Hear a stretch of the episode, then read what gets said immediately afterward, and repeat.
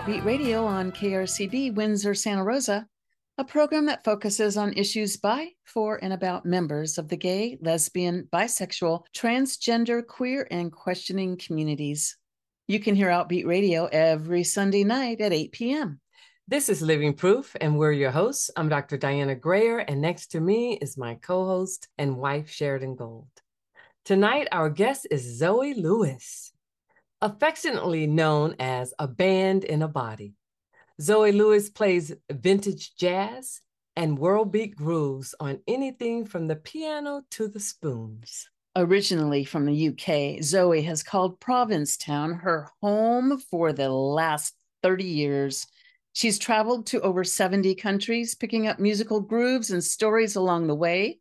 She's released 10 albums of original material. She's toured with the Indigo Girls, Judy Collins, Richie Havens, Nancy Griffiths, and has even opened for Pat Benatar on the ukulele.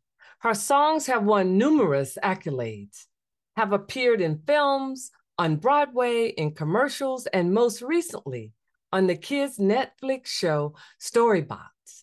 She's written three musicals and performs for Olivia Cruises every winter in Puerto Vallarta, Mexico. Wow. Hello, Zoe. Hello. It's lovely to be here. And I'm very excited because uh, I'm coming out west and I'm going to be performing in Cotati at Ner Shalom December the 3rd in Cotati. That's right. And we are going to talk to you about that tour. We're really looking forward to learning about your life and your music, what you've been up to since our last interview in 2017, and your upcoming tour to Cotati, California. All that we are looking so forward to talking to you, Zoe, about that. But first, here's news and events with Outbeat member and our engineer, Greg, Greg Moralia.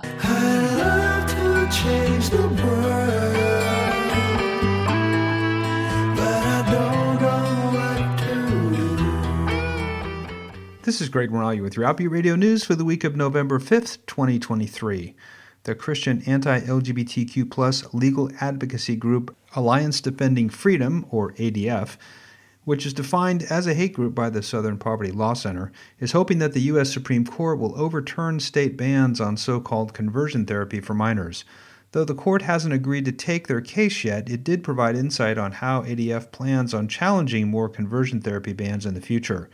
The ADF is providing legal counsel to a licensed family marriage therapist, Brian Tingley, in a case Tingley versus Ferguson, which is a legal challenge to the state of Washington's ban on conversion therapy.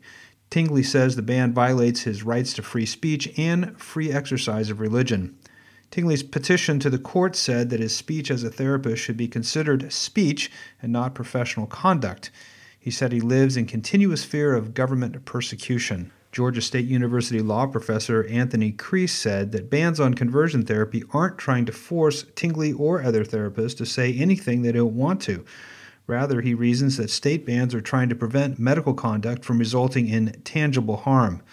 A 2013 survey showed that 84% of former patients who tried ex gay therapy said it inflicted lasting shame and emotional harm. And in March 2022, a peer reviewed study from the Trevor Project showed that 13% of LGBTQ plus youth nationwide had reported being subjected to conversion therapy. And of that, 83% were subject to it before reaching the age of 18. 29 states have either passed full or partial bans on conversion therapy for minors. In three of those states, Alabama, Georgia, and Florida, court injunctions have stopped the bans from going into effect, while legal challenges to the bans proceed. And as Republican led legislatures have limited or banned access to gender affirming care for transgender people across the country, states like New Mexico are witnessing a large influx of, quote, gender refugees who are seeking health care. Over the past two years, nearly two dozen states have instituted limits or bans on gender affirming health care for transgender youth and adults. And while trans people in red states seek out alternative sources and care and places to live for that matter, larger states and metropolitan areas like San Francisco and New York are simply too expensive to live. So smaller states like New Mexico, Minnesota, Colorado, Vermont, and the state of Washington all with prohibitions on restricting gender affirming health care and a lower cost of living, are attracting a crush of trans patients seeking care. The strain is affecting new patients and longtime New Mexico residents as well. Anne Withrow, a 73 year old transgender woman and Albuquerque resident for over 50 years, sought care from a new provider at the University of New Mexico after her doctor retired. Withrow said she was told there was a waiting list, and a year later, she's still on that waiting list.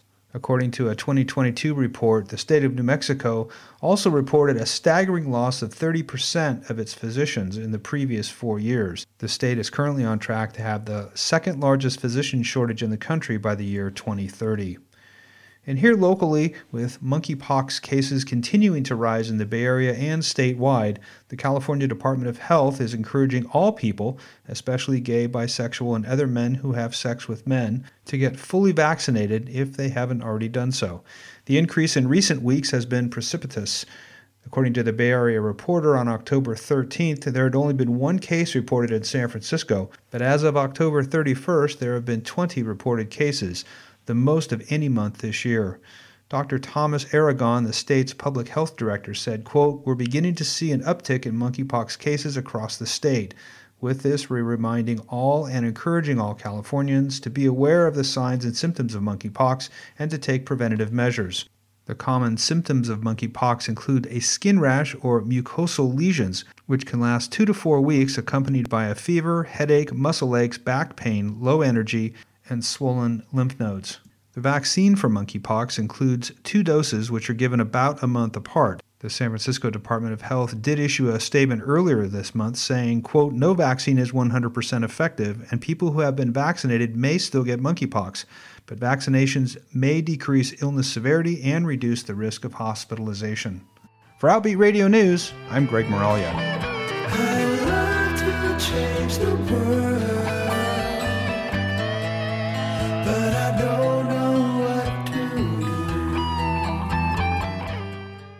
And if you just joined us, we are talking with Zoe Lewis, affectionately known as a band in a body. Zoe, we really want to thank you for giving us a little time from your very, very busy schedule. Oh, yeah. I'm so happy to be chatting to you. Yeah, we're happy to be chatting to you too. We are wondering what is a band in a body? What do you what does that mean actually? Explain that. Okay, well, you know, I was coined that many years ago, and it's because I play so many instruments. I studied the piano when I was little, and that's my main instrument that I know how to um, play. I mean, you can all spend your whole life, you know, learning, of course, but you know, I, I did classical when I was little, but I was always trying to learn jazz. Um, but I picked up anything. I would sit behind the garden shed and play the flower pots with um, bamboo canes. Um, I when traveling and you know you mentioned in the intro that i've been to 70 countries you know i can't when i left england i, I had the wanderlust and i couldn't stop traveling. And you know you can't travel with your piano for a start. I'm not that butch. So i went to um, i picked up the guitar. I jumped freight trains and I, on the west coast i i hmm. jumped freight trains and went all up and down the west coast. That's where i learned to play the uh, harmonica hanging off a train. I picked up the ukulele. And of course, in Latin country or any third world countries, I mean, people make music out of anything.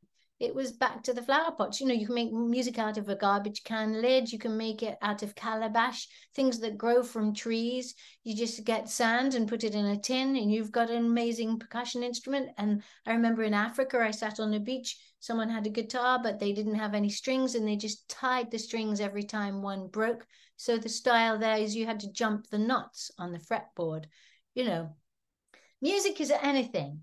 Music can be made out of anything if you have the feeling. And so, anyway, that's what I teach kids. I have a little workshop called Music in Our Pockets, and you take out your keys or anything that's in there, and you can make music out of anything. And I suppose it's me going against my classical upbringing when I was little, you don't have to do it all properly and exactly. If you have the feeling you can make music out of anything. And I suppose that's what I learned on the road. And that's, I play many instruments. That's why I'm a band in a body. Wow, that is a wonderful explanation. You know, in the intro, we talked about that you played spoons also. Yes, well, you know, since I've been abandoned the body, people keep saying, "Hey, we don't know how to do this. Here, you have it." So I got some beautiful Cajun spoons, and you know, hand whittled. Yeah, I love the spoons. I mean, there's genius spoon players out there. I just I used these instruments as a vehicle for my songs. Someone gave me a, a New Orleans washboard. So I have a song with the washboard and I play harmonica and I have a scratcher you know, I love it all. And I love the rhythm. You know, I'm very attracted to world beat grooves, which excite me no end. And it's very different from where I grew up, which was very on the beat in a little English village on the South Coast, much more sort of regimented musically. And then when I went to Latin America, my hips started moving to the offbeat. And suddenly I found my joy. That is tremendous. That is an amazing story. So, how was it with your parents who raised you and your, mm, shall we say, resistance toward classical music and your uh, affinity toward outside the box of classical music? How was that in your home? Well, my dad played by ear when um, I was little. My mom always said she was tone deaf and my mum ha- they had me it was like i grew up with my grandparents because my mum had me when she was 51 so my parents already had my brother and sister 20 years older than me. So basically they'd had their children and then the accident came along. So i got away with a lot of things because i was the baby. And they were like by that time and plus they were getting tired so when I was a teenager and they were like, "Do she's going to do what she wants to do. Let her do what she wants to do." Now, wasn't I lucky? And I always respected my parents because they gave me freedom. They trusted me, and I, oh, I did go and do wild things, but not too wild. So you know, when I once said I don't want to go to university, I'm going to join a band. They knew my heart was speaking. So uh, they let me. And when I said I'm going to hit the road and go and see the world and pick up all sorts of instruments, you know, and come out. So, and come out. Mm-hmm.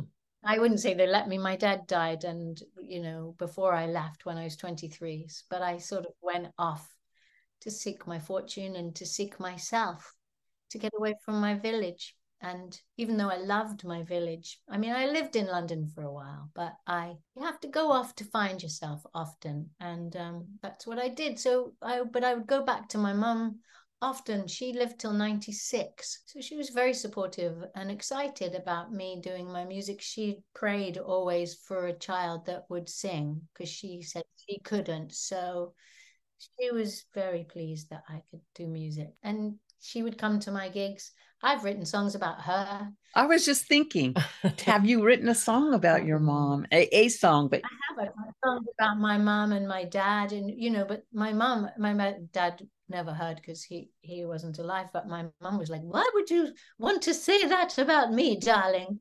Why would why would anyone write a song about me?" But of course, when I left England, I, you know, you see it from like a fly on the wall. It's like when I came to the states everything was new. I love that about traveling. Everything's new and i there's a there's a song everywhere you look. It's like a photo you want to capture it. You're so inspired. But then when i'd go back home i'd see it with different eyes. So i'd see it and capture it. So i'd see my mom in that way and i'd see my auntie and see my funny village and all the characters that were around me that maybe i took for granted and didn't realize what a funny place I come from, you know. Wow, there's like so many questions I have for you, Zoe. I mean, from your 70 countries traveling to what you're just now talking about, about your village, about your coming out, you know, having to leave. And I'm just curious about more about that the village life with your um, community. So you left when you were 23. Were you out then? Or you no, I, were, I was actually playing in a lesbian bar in London, but I didn't realize I was a lesbian. Mm. some, for some reason, I managed to get that job, didn't I? Yeah, you did. playing piano in the corner. But, you know, I was always, music was my love. You know, I never had a boyfriend. I'm always like, you know, oh, she has her music, you know. And I did. But, you know, I, I met um, a couple of lesbians from San Francisco who were traveling through when I was living in London. And I, you know, I wasn't attracted to them in one way, but I was certainly attracted to them in a different way. Like, oh, who are they? They are fabulous. I want to go and see where they live and where they come from. So I did. I traveled all across. It's a long story. I won't go. I went across South and Central America, and on my birthday, my 23rd birthday, I landed in San Francisco, and that's I. You know, I I touched foot on American soil and said I'm a lesbian, mm-hmm. and um, so I suppose, but I hadn't even thought too much about it it just all happened inside. I just, you know, it was just me. So little Zoe was growing up, and um, you know, there's so we all go through our. I mean, it, what it you know, I they actually went on to open the Bearded Lady Cafe in uh, the Mission in San Francisco, and I was exposed to a great counterculture, and I I grew up quite a lot in San Francisco too. So uh, it blew me away. And then we traveled across country in an old VW bus. We went to the Michigan Women's Festival, which also blew me away. We went to Northampton, where I kissed my first girl. And, uh, you know, and now I live in Provincetown, which, uh, to go back to your question about my village, I'm a village girl. So I come from the sea and you know my little village all the old ladies in england they have poodles and then i'm now i live in provincetown and all the young gentlemen have poodles so i like it even better and i know how to live in a small community and a village and i keep my nose clean and and you know i know how to i love it here and um i like a village life i like community so speaking of provincetown it's known for LGBTQI population. Tell us a little bit about it. For I've never been there. May, maybe draw a picture for people who are listening. And while you're drawing a picture, talk to us about how it is playing music there, being a musician in that vibe. I'm assuming a vibrant environment. Well, it's a tourist town, you know, it's beautiful. It's 90% national seashore. So the nature is stunning. It was a fishing community, Portuguese. It became an artist colony. Um, it was one of the largest, I think it was the largest artist colony in the 1920s. And uh, so we have a rich history of so many artists um, living there. So with the art, that's how come it became more gay. People were open. There were all the hippies there in the 70s, and it became gayer and gayer and gayer. Now it is a gay party town. So it's full on. When I arrived in the 90s, it wasn't expensive like it is now. It's gentrified and expensive. Like Martha's Vineyard, like Nantucket, but it's gay. It's got so expensive. You know, sadly, a lot of the community can't stay here anymore because of the rents. It happens to a lot of small holiday towns. But, you know, I'm lucky. I got my foot in the door a long time ago, and um, Provincetown opened its arms to me. And as well as being 90% um, national seashore, it's also probably 90% gay. I mean, it's so gay.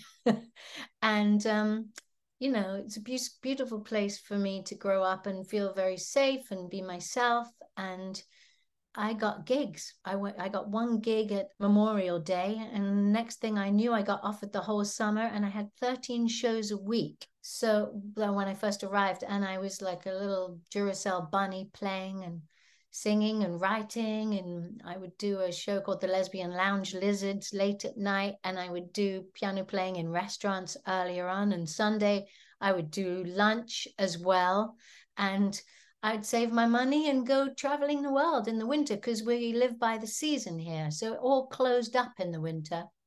It still does. That's why I play in Mexico in the winter. Then I saved my money and um, I I still was full of the wonder wanderlust. There were so many things to see. So that's what I did. And that was over 30 years ago now. Time flies. And I luckily got a very good rent from a lovely older lady who uh, gave me a little ramshackle place next to the pizza place with old oak beams that were from fishing boats and a very slanty floor and a leak over the bed. But it didn't matter. And it was marvelous. For 25 years, I lived there. And the water got switched off in the winter, so we couldn't live there in the winter anyway. So uh, it was perfect for me. Well, how did you get the Olivia cruise thing in the wintertime t- in Puerto Vallarta? And tell us a little bit about that. Well, you know, I would go traveling in the winter um, and then come back penniless and then have to get my jobs again. And then I would, you know, as I became more successful, I'd start getting tours all over the US. And um, uh, yeah, I would play music festivals. And um, as I put my CDs out, I'd enter song competitions and I won a few and I won some songwriting competitions in the middle of the country and then I'd tour that. So that gave, instead of just being so seasonal, I got more work um, and then, yeah, Olivia Cruises found me, and I've been working for them over 20 years. And with them too, I've gone all over the world. I've been to Russia, I've been to Tahiti, Japan, um, all over Europe, Caribbean, Alaska. That was great, amazing. And I still do that. And then I don't know if you know Puerto Vallarta, but it's kind of like Provincetown south of the border, really it's the drag queens from Provincetown started performing in the winter in um, Puerto Vallarta, and they're like, Zoe, you should come down and play, you know. So uh, I, someone recommended me to this little club, and the guy gave, gave me a chance, and he liked me, and then I started to build my audience there. So I've done that for like it'll be my ninth season when I go in January to play. So that is just lovely for me. And I like to know where I'm going in the winter a bit. And then I always tag on traveling as well. That's another great community. Have you been? Yeah, we've been a couple times yeah. to Puerto Vallarta. Long time ago, mm-hmm. though. Yeah, a long time ago when we had energy. oh, yeah, I'm thinking about you and your energy. Wow. Well, and I love it there because, you know, it's not just tourists, it's all the gay Mexicans too and um, we all work, work, side by side. So I really like that. I've made tons of lovely friends, and then they take me home to meet their families and their grandma, and I learn a lot. And musically, I've been playing with people from there, so it's stunning for me. I learned so much from them. Yeah, I was just wondering about with all of your adventures.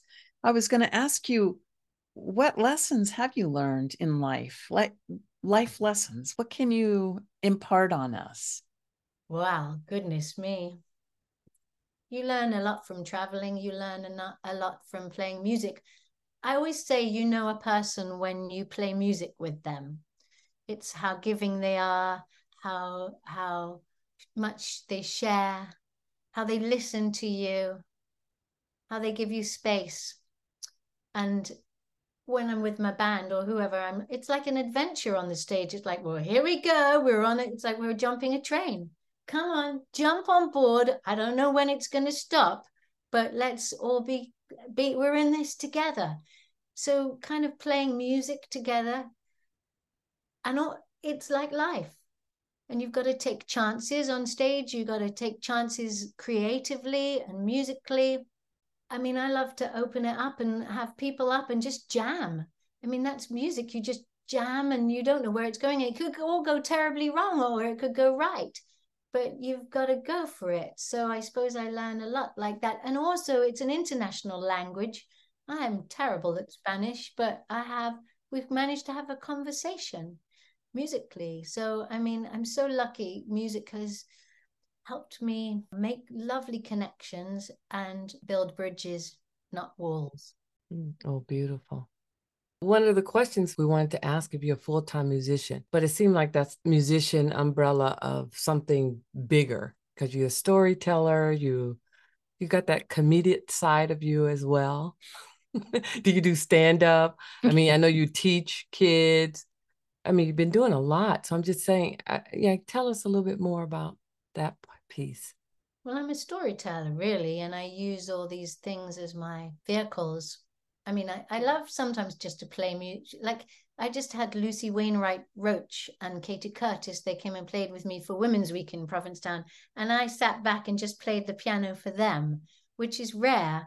And I really enjoyed just doing the music and taking the back you know place. And it was a whole nother side of me that for me it was lovely. My girlfriend said I don't, I don't usually see you do that. And it was really nice. And so i am a musician but then you know i'm also like a vaudevillian. You know you get up in front of the people and you you have to catch them and i'm an entertainer. I live in provincetown with all these drag queens. It's cabaret here. I have to have to keep up with them. So I'm probably the mellow one here, but when I go to a folk festival or something, I, am the like wild, outrageous, rambunctious one. You know, it just depends what what scene you're in. What oh, what was the what was your question? I think you answered it, but now I'm on to something else because you're just wealth of knowledge and like a run forever. I know, right? Yeah. So your songs, your ideas. I mean, you wrote about your mom, we witnessed one you sent to us. What was that one? Um, um Chinese duck the, for Christmas. Oh, Peking, Peking duck. And the rotary phone. I mean, well, we're going to listen to rotary phone in our music break in a couple minutes, and Zoe's going to tell us about that in a minute. But yeah, I think what Dianna's talking about is all your adventures. You you have this wonderful gift and opportunity to write about your adventures and put them out there, right? People, you know, I love so many things. People can never put me in a box to my detriment in a way, because people never know what do they play me on the children's show, on the jazz show, the gay show, the funny show, the French show, the uh, World Beat show, the, you know, because I like so much. And it, you know, when I play New York, I have a ton of theater people come and see me. I've written a couple of musicals too, because the stuff's visual. I, I, I, sometimes people say I write like a photograph. You know, try and paint a picture in a song. So I'm all over the place, really. and you have time for vacation. I mean, it's like, do you sleep? Because your mind is always turning, you know, with information and ideas. Yeah, well, I mean, to, I I remember kind of the question now that you asked. I mean, I have always lived off music. I mean, I've had a few other little jobs here and there, but really, I am a musician. That's what I am. I, when I'm 99, if I'm still alive, I'll still be doing it. I have to. So I live and breathe it. You know, people say, when did you first become a musician? I said, when I came out of the womb, because that's who I am. And I have to play music and I have to connect with people and I have to tell stories and maybe spread some joy, which is very important to me. And the other thing is if you want to play music or do anything artistic, you have to know how to live small. And I always try and tell people that because I I can live small and I've learned that from traveling. You can I can live out of a suitcase for a very long time and I can make ends meet by playing harmonica on the subway or quickly get a gig here or sing for my supper or you have to not be a huge spender, then that's you. Then you can be like that forever. Dianna mentioned the song Rotary Phone, and we are going to play that for our music break. So, why don't you tell us about the song, maybe a couple of the lyrics, and how you came to write it? And then we're going to play it. Well, because I my parents were much older when they had me, as I said before, and you know, like I grew up with grandparents, so I was always surrounded by older people, and um, I'm a bit old fashioned. I'm stubbornly old fashioned in a way. I grew up without central heating. We had a stone floor in the kitchen. We had a little electric fire. These were not hardships. They were lovely. They taught me things. And um, I enjoyed when I left traveling. No one could find me. I went for a year. You know, that time I was looking for Zoe. And uh, I wrote these things called letters, remember? And I uh, would go when I was in Peru. I remember going to the post restaurant, and the, in the post office, everyone had written me a letter in Peru, And I went, and there was a whole box of letters to Zoe Lewis because I told them I'd be there at a certain time. Those letters got dog eared, and I'd carry them around near my heart and enjoy them all if I ever felt lonely. But like an Aborigine goes on walkabout, they just go and they don't want to be found. That's what I was doing. So I love not to be found. So, rotary phone, I never phoned. And when I moved to Provincetown, my, my poor mother, I mean, I never ever phoned for a whole year. I mean, that's very expensive. Nowadays, kids think that's crazy. They've got their phone in their pocket the whole time or in their hand. Not they can't even put it in their pocket. Lord forbid that would like remove that would be too far to reach. Has to be in the hand. And um, so anyway, I'm a flip phone owner still. I'm stubbornly nostalgic and I like not to be reached. I like to run away and have an adventure and not be tethered to a phone. So rotary phone is is my homage to that old piece of equipment that would like, you know, come back to at the end of the day and check your messages or, you know, take your time. All these modern technological things, are they really helping us or are they hindering us? So that song, people laugh at me about it, but actually, more and more people are beginning to agree. mm. Well, everyone, we are going to be playing rotary phone written and sung. And by the way, all the harmonies, all the instruments are all you on the on the track, correct? Uh, a lot of the instruments are me, but I do have, you know, I, when I'm in the studio, I have a band mm. too. Ah, I'm not playing every single thing on that, no. But, you know, I'm actually in the middle of recording another album right now, and I'm playing many of the instruments. When you get me live, you, I'll even juggle plates in the show. All right. Well, we're going to talk about that on the other side. But right now, we are going to listen to Rotary Phone by you, Zoe Lewis. And enjoy, everyone, and we'll see you on the other side.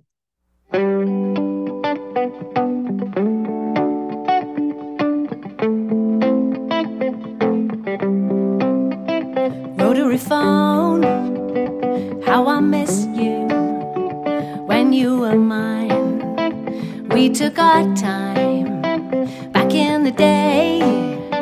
You had my number waiting for me till I got home.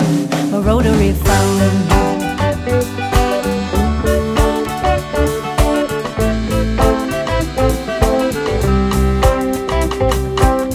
My mom is in the kitchen.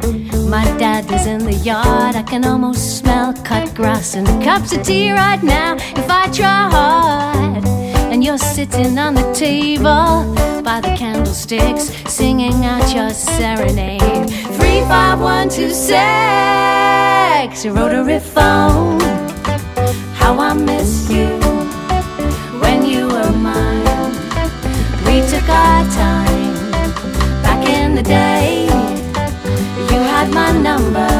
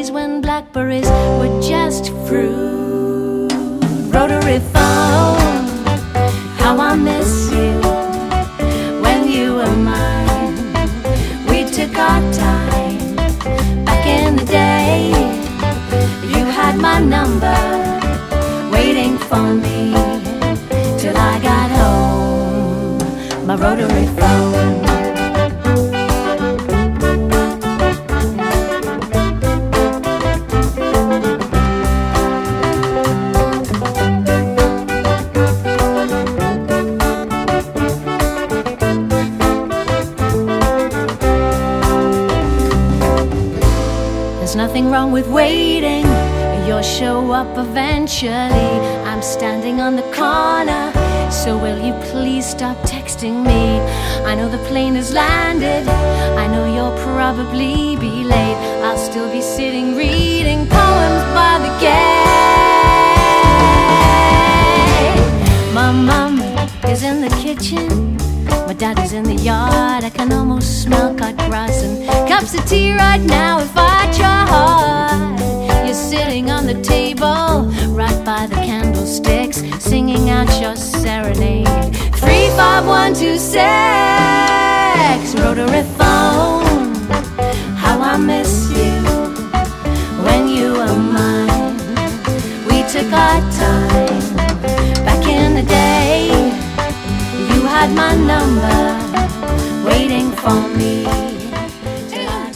Are talking with Zoe Lewis. Hope you enjoyed that song, Rotary Phone. Oh, it was so, So- much fun. Great song, really. Yeah. it's those things are in our life that, gosh, we can just bring to other people's lives who don't even, maybe have never even used a rotary phone before. And you just bring it so it's real, you know? Well, yeah, more and more people are not going to know what on earth that is. In Mm. fact, since I've been singing that song, people keep, keep giving me old rotary phones. So I might start a rotary phone museum soon. Do you have, when you perform it on stage, do you have one with you? Um, I can't carry too much around, but I have, yes, I have. In when I first wrote it, would go sometimes, you know, talk to people down it, pretend. I remember uh, we had a black one hanging on a wall that we would, you know, in the. People get very nostalgic when I say Yeah. You see Cher's on it, right? And I'm thinking about my yellow phone. Yeah. it wasn't on the wall, but it was on the table. But anyways, yeah, here we go. have to stretch the, the receiver far away when you're talking to your girlfriend or something. So when we left before the song, you you'd mentioned juggling plates while you're singing. T- Yeah. Say more about that. Well, I mean, I am a band in a body, but I also am a juggler. And I lived next to jugglers when I first was in the States in North, well, this in Northampton. I had a little while there in Northampton, Massachusetts. And I, so I happened to live next to jugglers who kind of taught me things. And that we would pass jugglers clubs. And um, I even went to Hawaii where they have a vaudeville festival now, Bellyacres, I stayed. And so I think I traded songs for juggling lessons. So anyway, I got a few skills down and I found I could play the piano and juggle at the same time a bit. And then I started juggling plates. So, I mean, I love like the circus. So, any funny thing I can do during a song. And I wrote this song called um, Welcome to the Circus, which is a song for my friend who had twins. And I had to juggle plates for them to entertain them for a long time. So I can juggle four and play the piano. And I've also started sword swallowing too. Come on. Really? Yeah. I end up sounding like Louis Armstrong, but wow I'm. I mean, are so Are you but- ready to go? She needs to go on Americans Got Talent. Look, I'm all about the magic and the illusion and the fun and the like the magic in life. And I love, I mean, I grew up with the circus. I grew up watching that. And plus, circus music's gypsy music. Circus music, always when I would see that on the telly, I'd be like, what is this music? It's amazing. And now I understand it, but then it would be like, you know, Romanian gypsy music or great grooves and wonderful instruments and exciting. Really spoke to me. yeah. I have to ask you, are you using plastic plates? Uh, yeah, yes, I do have. Oh, okay. I want to make Yeah. sure. So you talked about Cotati, and we wanted to talk to you about Cotati because you are coming to Cotati December 3rd at Congregation Ner Shalom. And we can put the address and things in the the website and the information regarding the show and people can get that later. So tell us how did a tour come about? Are you going around the country and is Cotati one of your stops? And how did Cotati become one of your stops? Well, I'm doing a little West Coast tour. Um, I have Oakland, Kentucky, and Seattle, and I also have Arizona coming up, but that's a different time. But you know, because I live on the tip of Cape Cod, when I go, I have to go and do a bunch. But Cotati is because of Erwin Keller, wonderful Rebbe, and um, also dear friend and marvelous original Winnie from the Kinsey Sicks. And I love that group. Um, they came to Provincetown and wowed the town. And me and Erwin became friends. I mean, as soon as you How did that happen? well, chat to Erwin and you fall in love. And that's what happened with me. And when you get a gig in Provincetown, often you get the whole summer. So, and we're all playing in the same rooms and changing in the dressing rooms or flyering on the streets. And we're all, you know, all the perform like all the fishermen know each other, all the performers know each other, all the artists know each other. That's how it happened. And every time the Kinsey Sicks came, me and Erwin would hang out, and um, even his son Squid, named after my uh, one of my songs. Did not know that. Yeah, and um, what an honor to know like such a lovely family. And uh, anyway, Erwin and Oren, I love so much. So any chance I can get to come out to uh, the West Coast, I would love to add a Cotati tour. Plus, oh, show. And plus, when I played Ner last time, I mean, I talked about village and I talked about community before. Well, there's a village and there's a community that is just stunning and just right on in all the best ways. In this crazy world, it just gives you so much hope when you find pockets that are full of love like that. And it's no accident when Erwin is the Rebbe. So anyway, I was most most impressed with Ner Shalom. So I really wanted to come back. That's wonderful. Any chance that you and Erwin are going to do a duet or sing together on stage at your concert? Um, I shouldn't promise anything, but I I'm going to write myself a note because um, yes, I should think we could arrange something. Oh, I think that'd be terrific. You know, people love Erwin so much and they love to hear him sing outside of the liturgy. Maybe he could juggle a plate. Maybe. Just toss one over to him. Yeah. or swallow a sword. yeah. Well, I know people at Congregation Ner Shalom and beyond will be very, very excited to hear this interview and welcome you with even warmer arms now that they'll get to know you a little bit more deeply before you even arrive to perform. What do you know what time the concert starts? Yeah, it's um, 7 p.m. and I will be there with Kate Wolf, who's an old friend that Erwin knows, um, who lives in Seattle, and she's coming down. Her twin sister is Julie Wolf, both great musicians. And um, yeah, she'll be playing with me on the bass and doing harmonies. We've been playing with each other for years. This is her first time in Ner Shalom. And you just had Holly Near there, didn't you? I know. It was wonderful. Wonderful show. I've stuff with Holly and she's great. So And she talked you up too. Oh, Yeah, definitely. love her. So you're going to be coming to Cotati and you have all these instruments and all, I mean, how do you choose? What are you going to bring for this tour? I mean, how do you do that? Depends on what they allow on the aeroplane. no, but you know, I have my bag of tricks that I travel with. I'll be playing piano, guitar, ukulele for sure. I'll probably bring my washboard. I'll bring some of the smaller stuff. I'll bring the plates. I mean, my music, my songs kind of take you on a journey around the world, maybe take you through my childhood in England a little bit, story wise and musically, about loves and losses, life and death. I try and make you laugh and make you cry and you with a bit of hope. If I can do that, that's my lot in life. Laugh, cry, and hope Yeah. and love. I mean, the emotions of laughter and sorrow are really important in in a performance, I believe, to take us to the highs and the lows, but to leave somebody with hope, especially now with what's going on in the world, I think is really needed. You know, it's very much needed. So hats off to you, Zoe. Mm-hmm. I mean, that's my aim.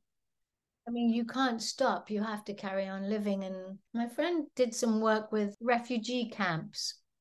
And I would love to go and do this. They're full of kids that need entertaining, they need clowns.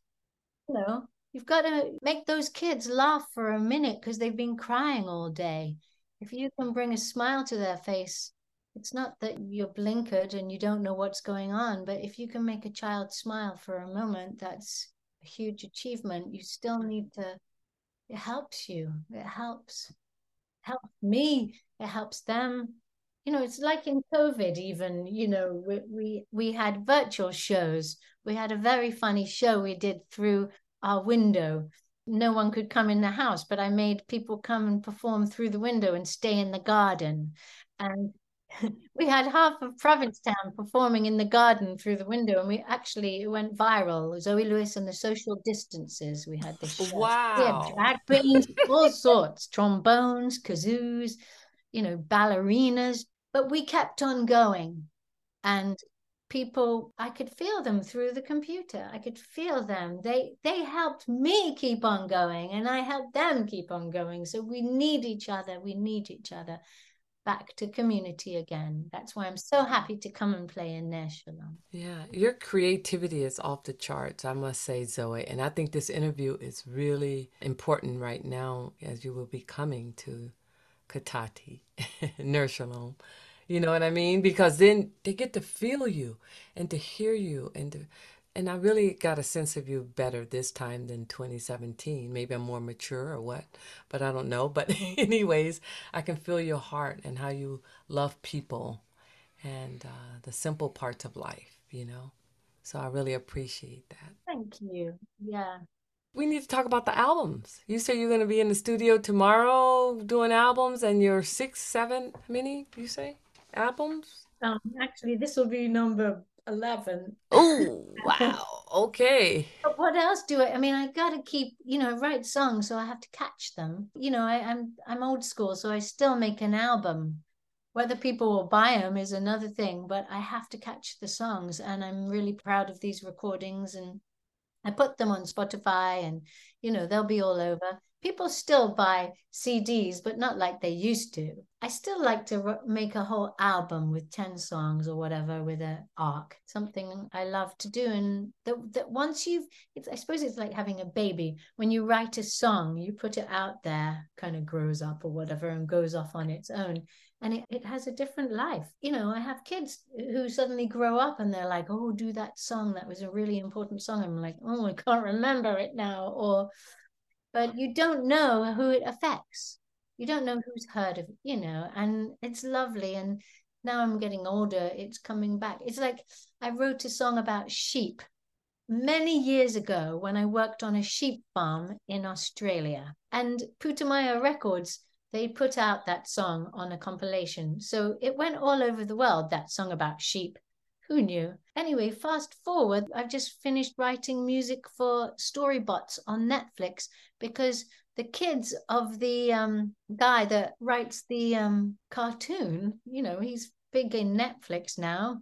I'm on rotation in their house. On they listen to me all the time, or because I wrote a song about sheep and they heard it and then they googled me and you know, so then they they found Zoe Lewis.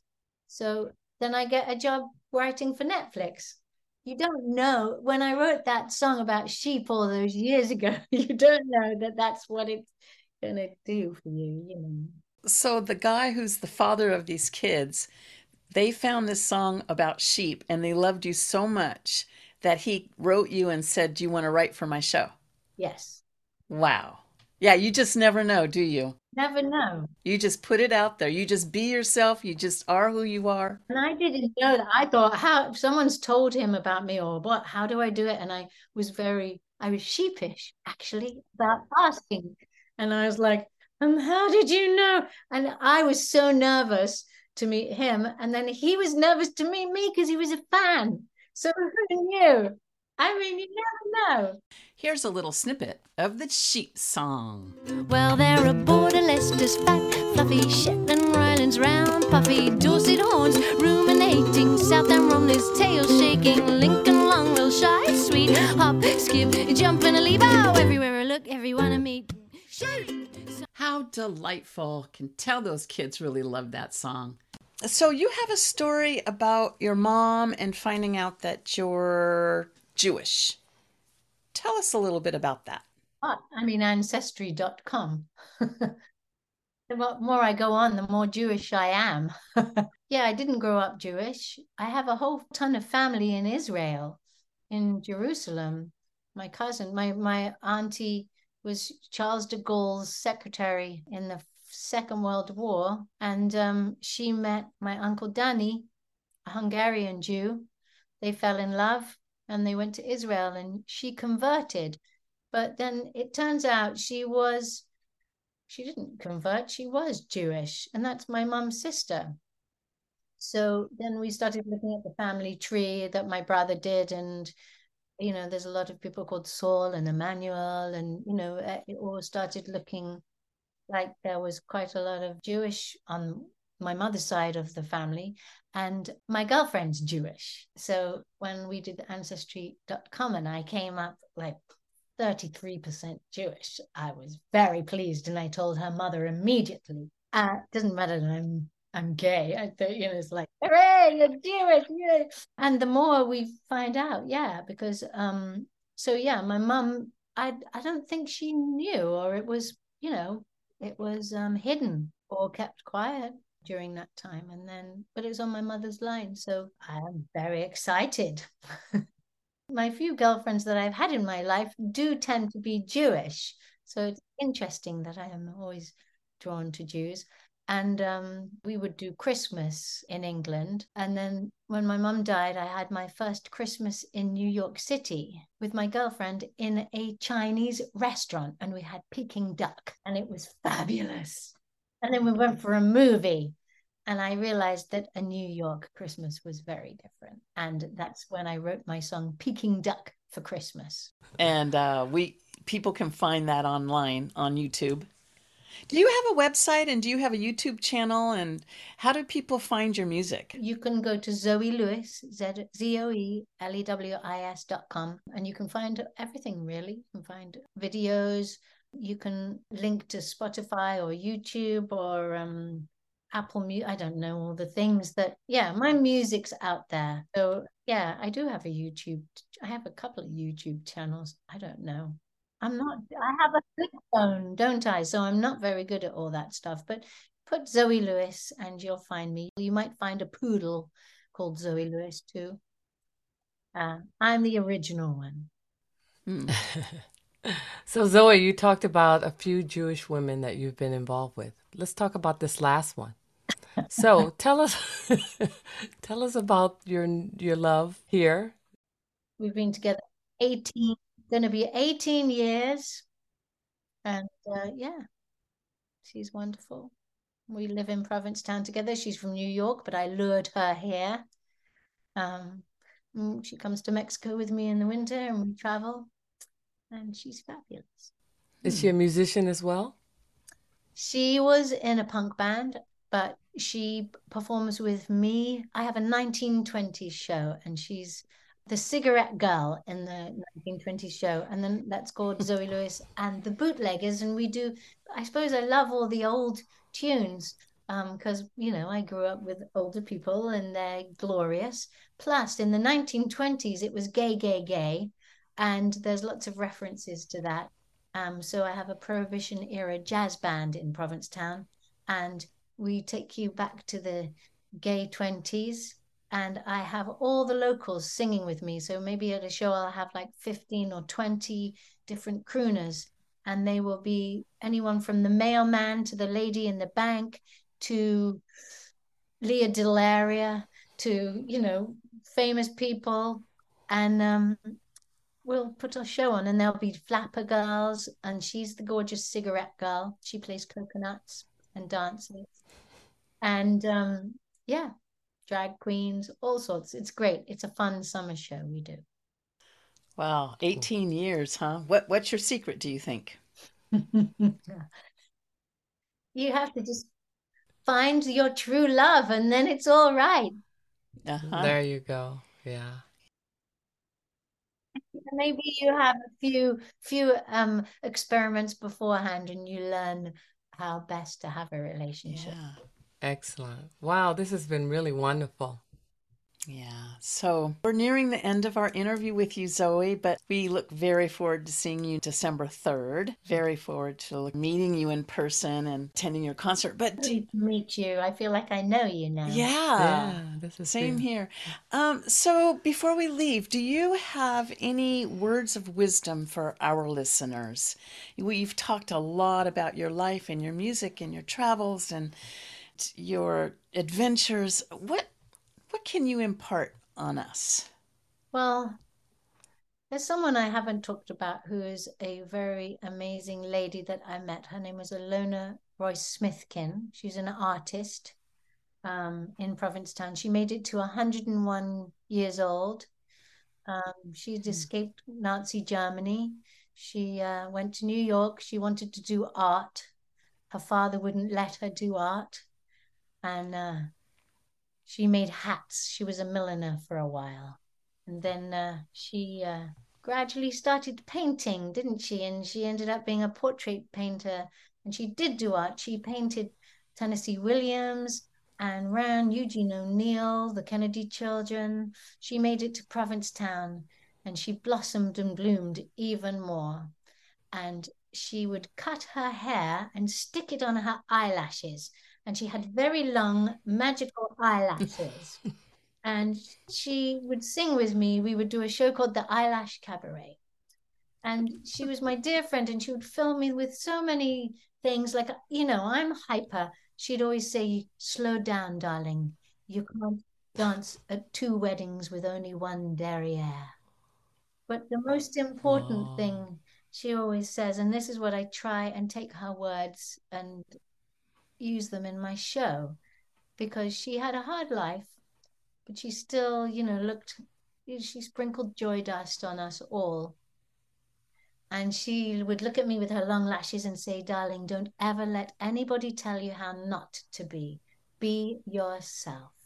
So the most mm. important thing is that's why I left to travel and find me. You've got to be yourself. Be yourself. Don't try and be cool. Don't try and be someone you're not. Don't let society mold you. Try and just be yourself because you're fabulous then. Hmm. Wow, you're fabulous. Thank you. And you're fabulous. You are You fabulous. are No, you are. no, you are.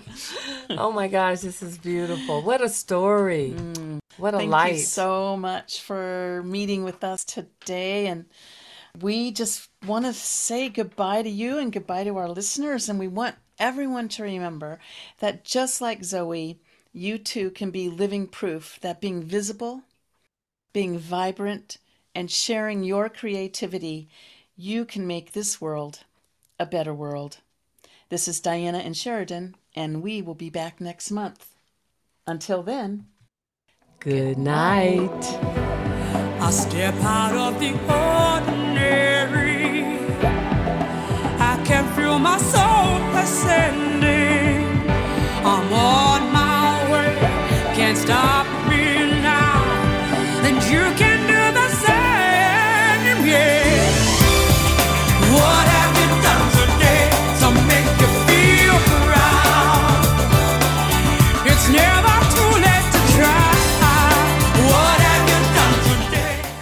Support for Outbeat Radio on KRCB FM comes from listeners and from Rocky, the free range chicken, and Rosie, the original organic chicken. Air chilled, non GMO, locally raised right here in Sonoma County with no antibiotics ever. More information is available at rockyandrosie.com. You're listening to 104.9 KRCB FM Rohnert Park and KRCG FM Windsor, Sonoma County's NPR station. It's 9 p.m. Stay with us. Beale Street Caravan is next.